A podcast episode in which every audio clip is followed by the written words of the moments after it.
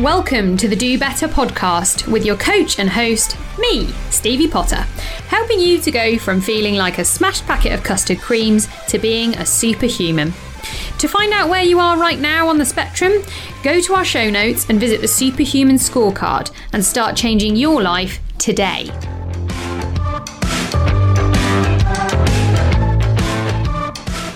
Hello, welcome to another coaching episode here on the Do Better podcast. How has your week been?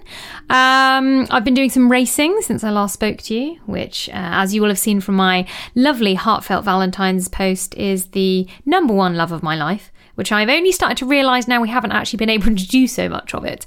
But um, isn't that the way things go that you miss them when you don't have them? Bit like health, really, um, and your physique. Uh, you miss them when you don't have them, and you only start to appreciate how much you had when they kind of leave you. So, um, which segues nicely uh, into me talking about health and fitness, I suppose. So we'll get stuck in. Um, this week, I wanted to talk to you about something that kind of it's a bit of a ranty one, I have to say. Um, so, as a dentist, one of the things that crops up in conversation, and I have to say, crops up in conversation a lot more than it ever used to, um, but it's always been around. It's something that I've always kind of thought about and discussed with people is people's lack of um, enthusiasm to, to use fluoride. And it seems that the kind of population is split into two camps. And it's not really a marmite relationship. There's not people that love it and hate it. Dentists, obviously, we love fluoride. Fluoride is a mineral that naturally exists, and we know that we can use fluoride to help prevent dental decay, to help treat very early decay, um, to inhibit bacteria in the mouth that cause decay. It's a very useful element to us because we can use it in high doses on very high risk children. We can use it in everyday toothpaste, and most of us use kind of off the shelf toothpaste with fluoride in them. But amongst the general population, you've got people who use the general kind of toothpaste available to everybody, which historically have always contained fluoride um, since we realised what good this could do and since we realised how we could actually get it into a useful formulation. But we've also got another camp of people, and they are strongly against fluoride. Now, you might be in that camp yourself.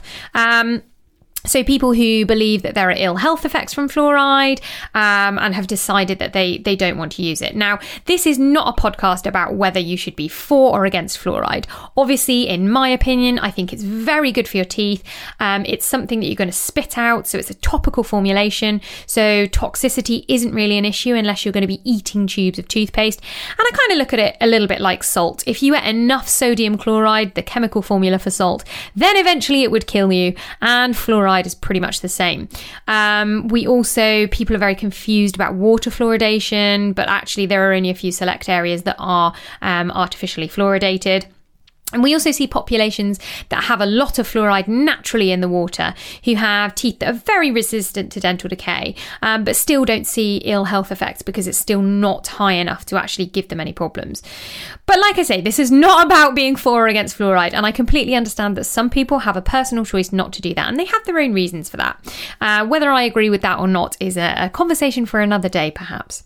but a lot of people come in and they're kind of battling with this and and now I think more and more we're starting to see more um, toothpastes available with a lack of fluoride in them. Um, they're all telling everybody how natural they are, and that's what this podcast is about. Because one of the conversations that I tend to have when we talk about fluoride toothpaste, people often say to me is.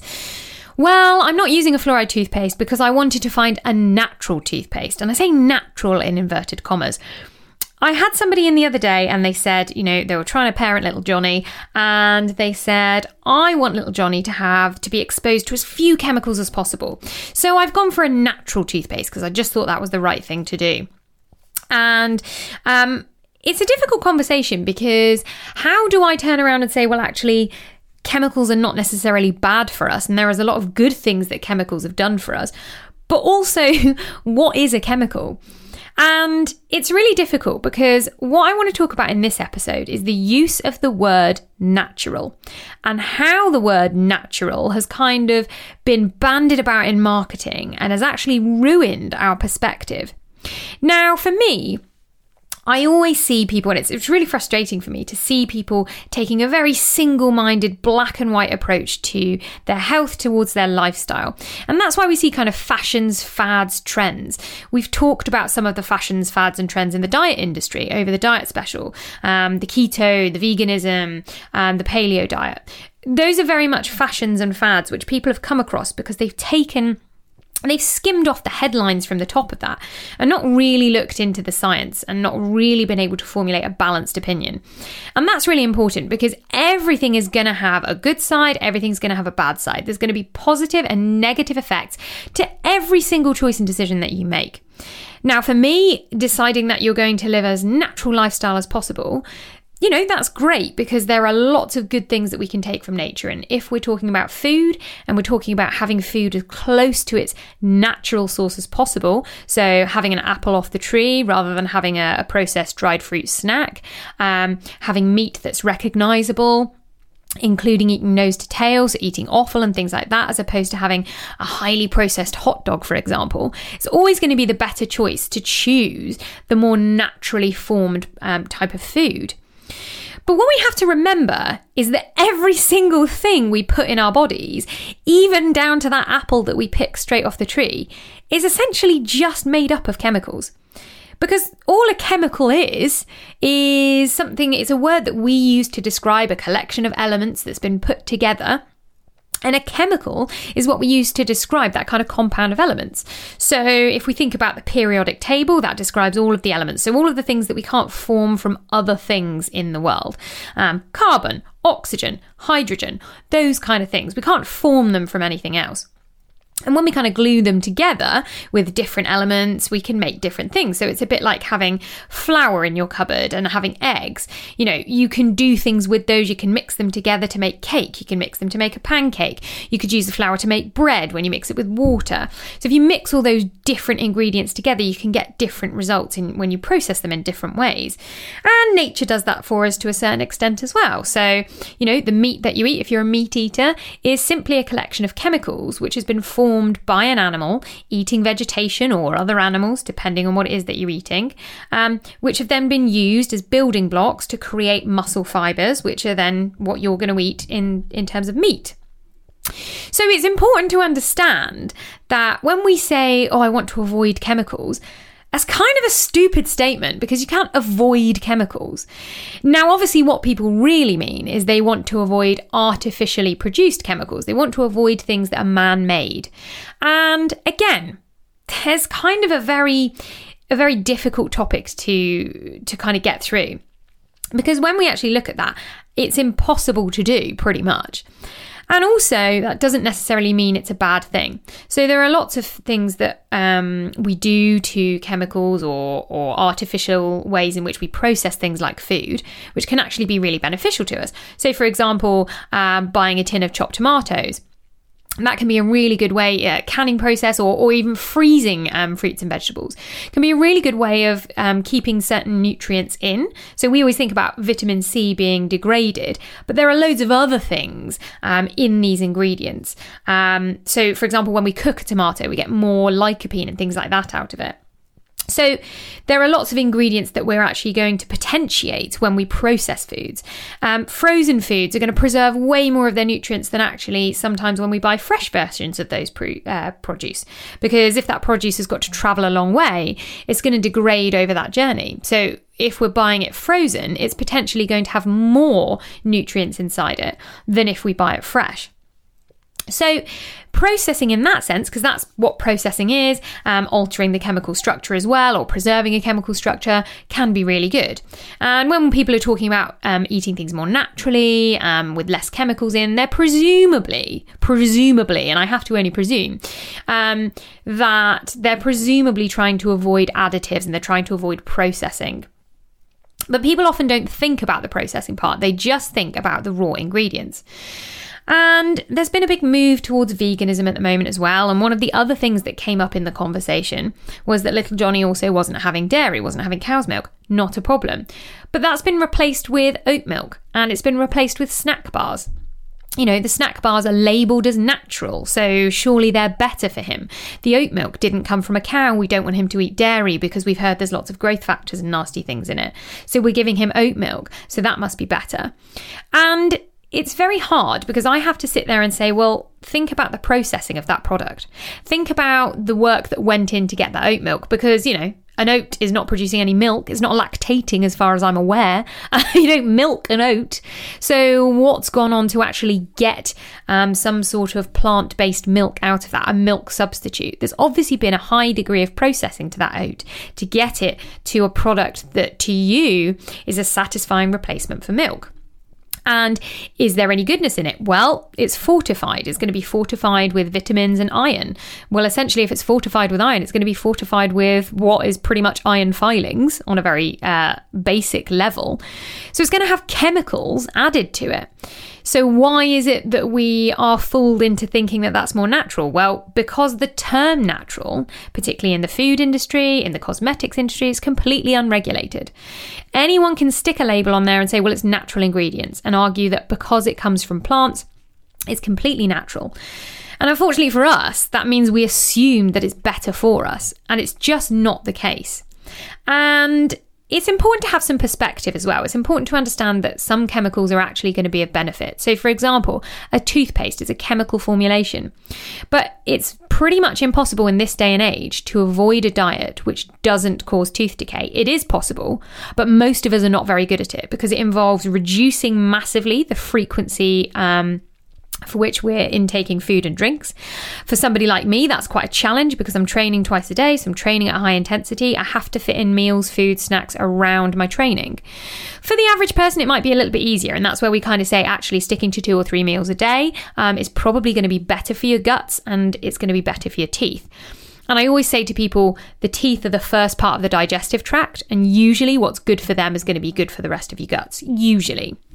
So, there is a, a, kind of argument that we would need to cut down on frequency, but also, you know, you're going to consume carbohydrate. And in this day and age, again, it's really difficult to avoid processed carbohydrate that's going to stick in your teeth. That's going to be metabolized by the bacteria in your mouth and potentially cause tooth decay.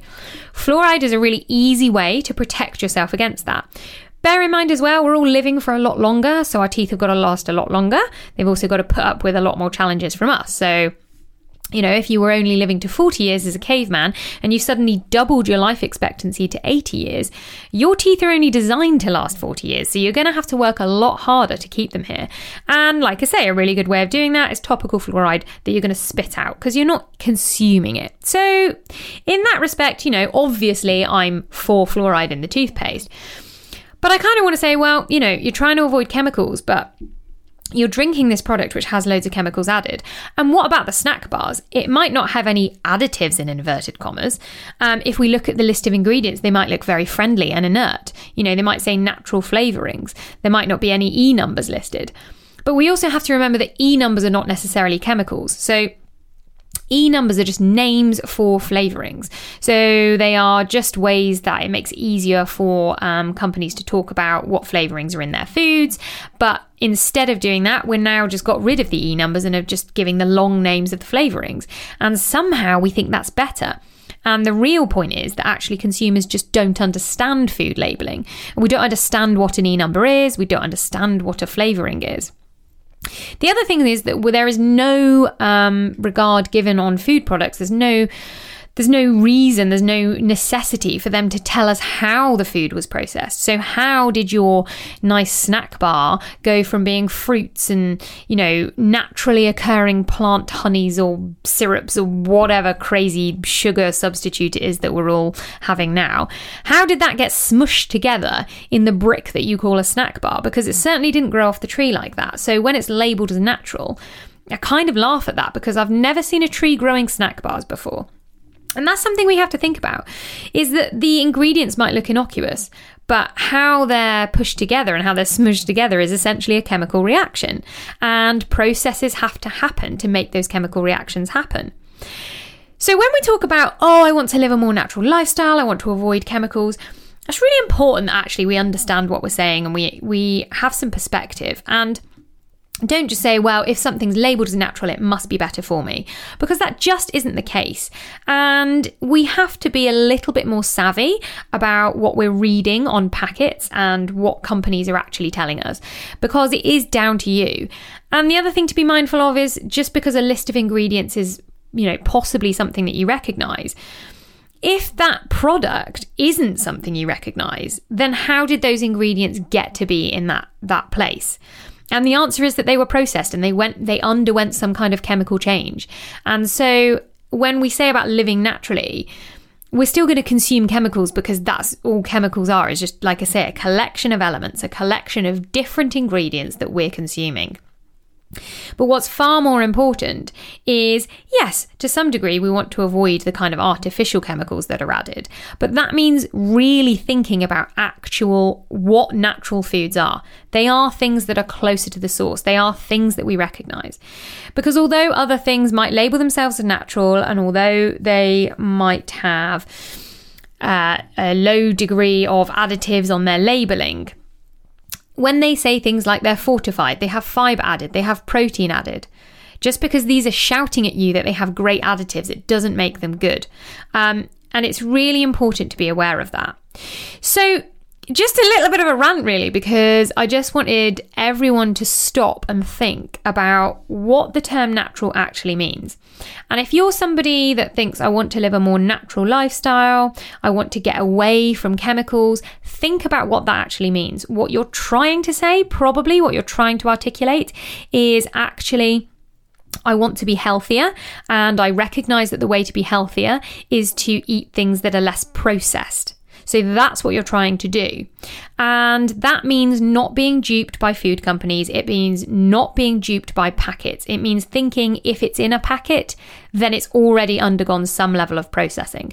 And the best thing you can do is make up the majority, the vast majority of your diet from foods that are unprocessed. Fresh fruits, vegetables, grains, legumes, peas, beans, that sort of thing. Um, if you're a meat eater, meat that you recognize, eating nose to tail as well to get a variety of different nutrients into yourself, dairy products that are less processed, you know, milk potentially better than cheese. But equally, the cheese is probably going to be better than a snack bar on the shelf that has to tell you in big letters that it's got added fiber, it's high in protein, and it's a natural source of something. Um, I've always said if something's trying to shout at you and tell you something about itself on the shelf, then it probably isn't worth the hype because an apple doesn't need to tell you how healthy it is. You already know, you already recognize it. So, be cautious, be aware, um, think about what you're doing. Obviously, nobody's saying that you can't enjoy processed food. And like I've said, a degree of processing can sometimes be really beneficial to us. So, again, it's important not to have this black and white view that everything processed is bad, that everything chemical is bad, that everything natural is good, that everything fresh is good. It's really important not to be that black and white. So, be aware think about um, looking at the back of your food packets and looking at the ingredients, but also thinking if it's a very long list of ingredients and I don't recognize the product, then it isn't necessarily natural and the label that's on it probably isn't accurate. Like I say, a lot of these terms are unregulated, and it's up to us to be the boss and it's up to us to be the discerning customer and vote with your feet. And your body's going to thank you for it longer term because a lot of these kind of random additives, even natural things like natural, in, in inverted commas, natural additives like stevia as a sweetener, as a substitute for sugar, is that going to be better for you than sugar? The answer is we just don't know because we don't know what the long term health benefits or effects are or the negatives of some of these additives. Um, so, although they might be considered safe, I just don't think there's enough long term data for us to say, well, you know, they're going to be good for us in inverted commas. We can't say that. We can't say they're beneficial. So be aware of what's in your food, but more importantly, be aware of the degree of processing. Um, don't ban yourself from anything. We also know that I don't believe in any good or bad foods. Um, I believe that everything has a consequence, and it's up to you to acknowledge that consequence of whatever that, that food is that you've eaten. Acknowledge the consequence it's going to have on your body. Um, you know, decide how you're trying to use food. But like I say, more importantly, be aware be aware of what you're putting in your mouth. Be aware of what you're fighting for. If you want to have a more natural, in inverted commas, diet, that doesn't mean cutting out anything that's not vegan um, and that you know is is not in inverted commas chemical because that just doesn't make any sense as a sentence. Um, in the meantime, we are a couple of weeks away from Lard Loss Clinic, and I will be talking a little bit more about um, natural food choices and how that can help you with weight management and body composition changes.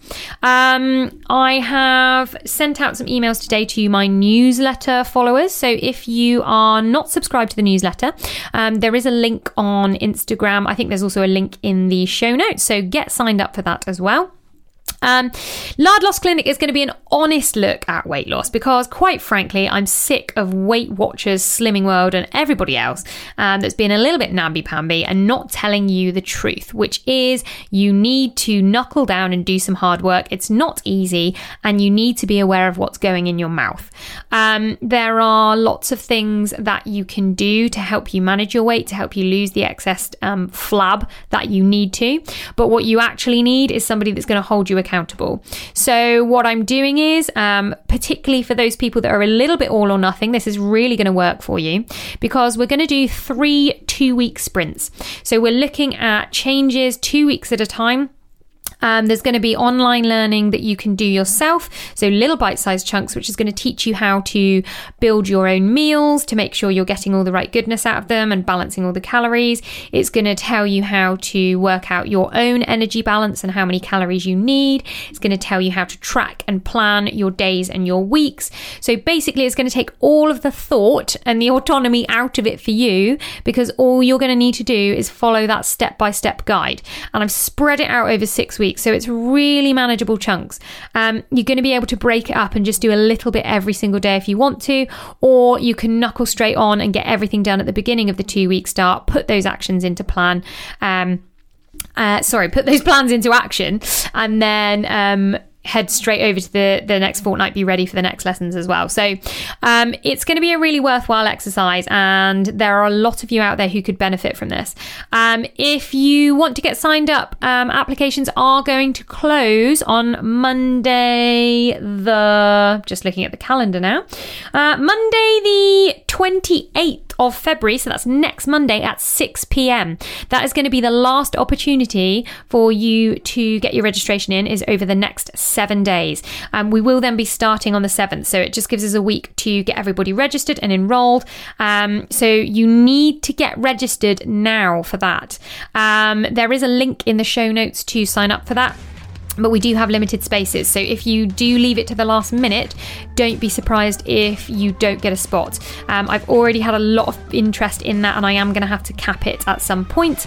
Um, it is also never going to be this cheap and this easy for you to see proven results in your weight management strategy. It's just never going to be like this again. This is the first time I'm running the program. Um, I may well run it again in the future, but it's never going to be this cheap and easy because, quite frankly, it works. Um, so get signed up for that. The link is in the show notes. And in the meantime, have a great week, and I will speak to you all very soon. Thanks for listening to the Do Better podcast. I hope you enjoyed the show. You can connect with me and learn more about how you can become a happier, healthier, and more successful superhuman by contacting me at steviepotter at thewonderclinic.co.uk, following Stevie's Wonder Clinic on Instagram, and heading to our website, thewonderclinic.co.uk. And you can get started on your journey today by completing the Superhuman Scorecard via the link in the show notes. I hope to see you all soon.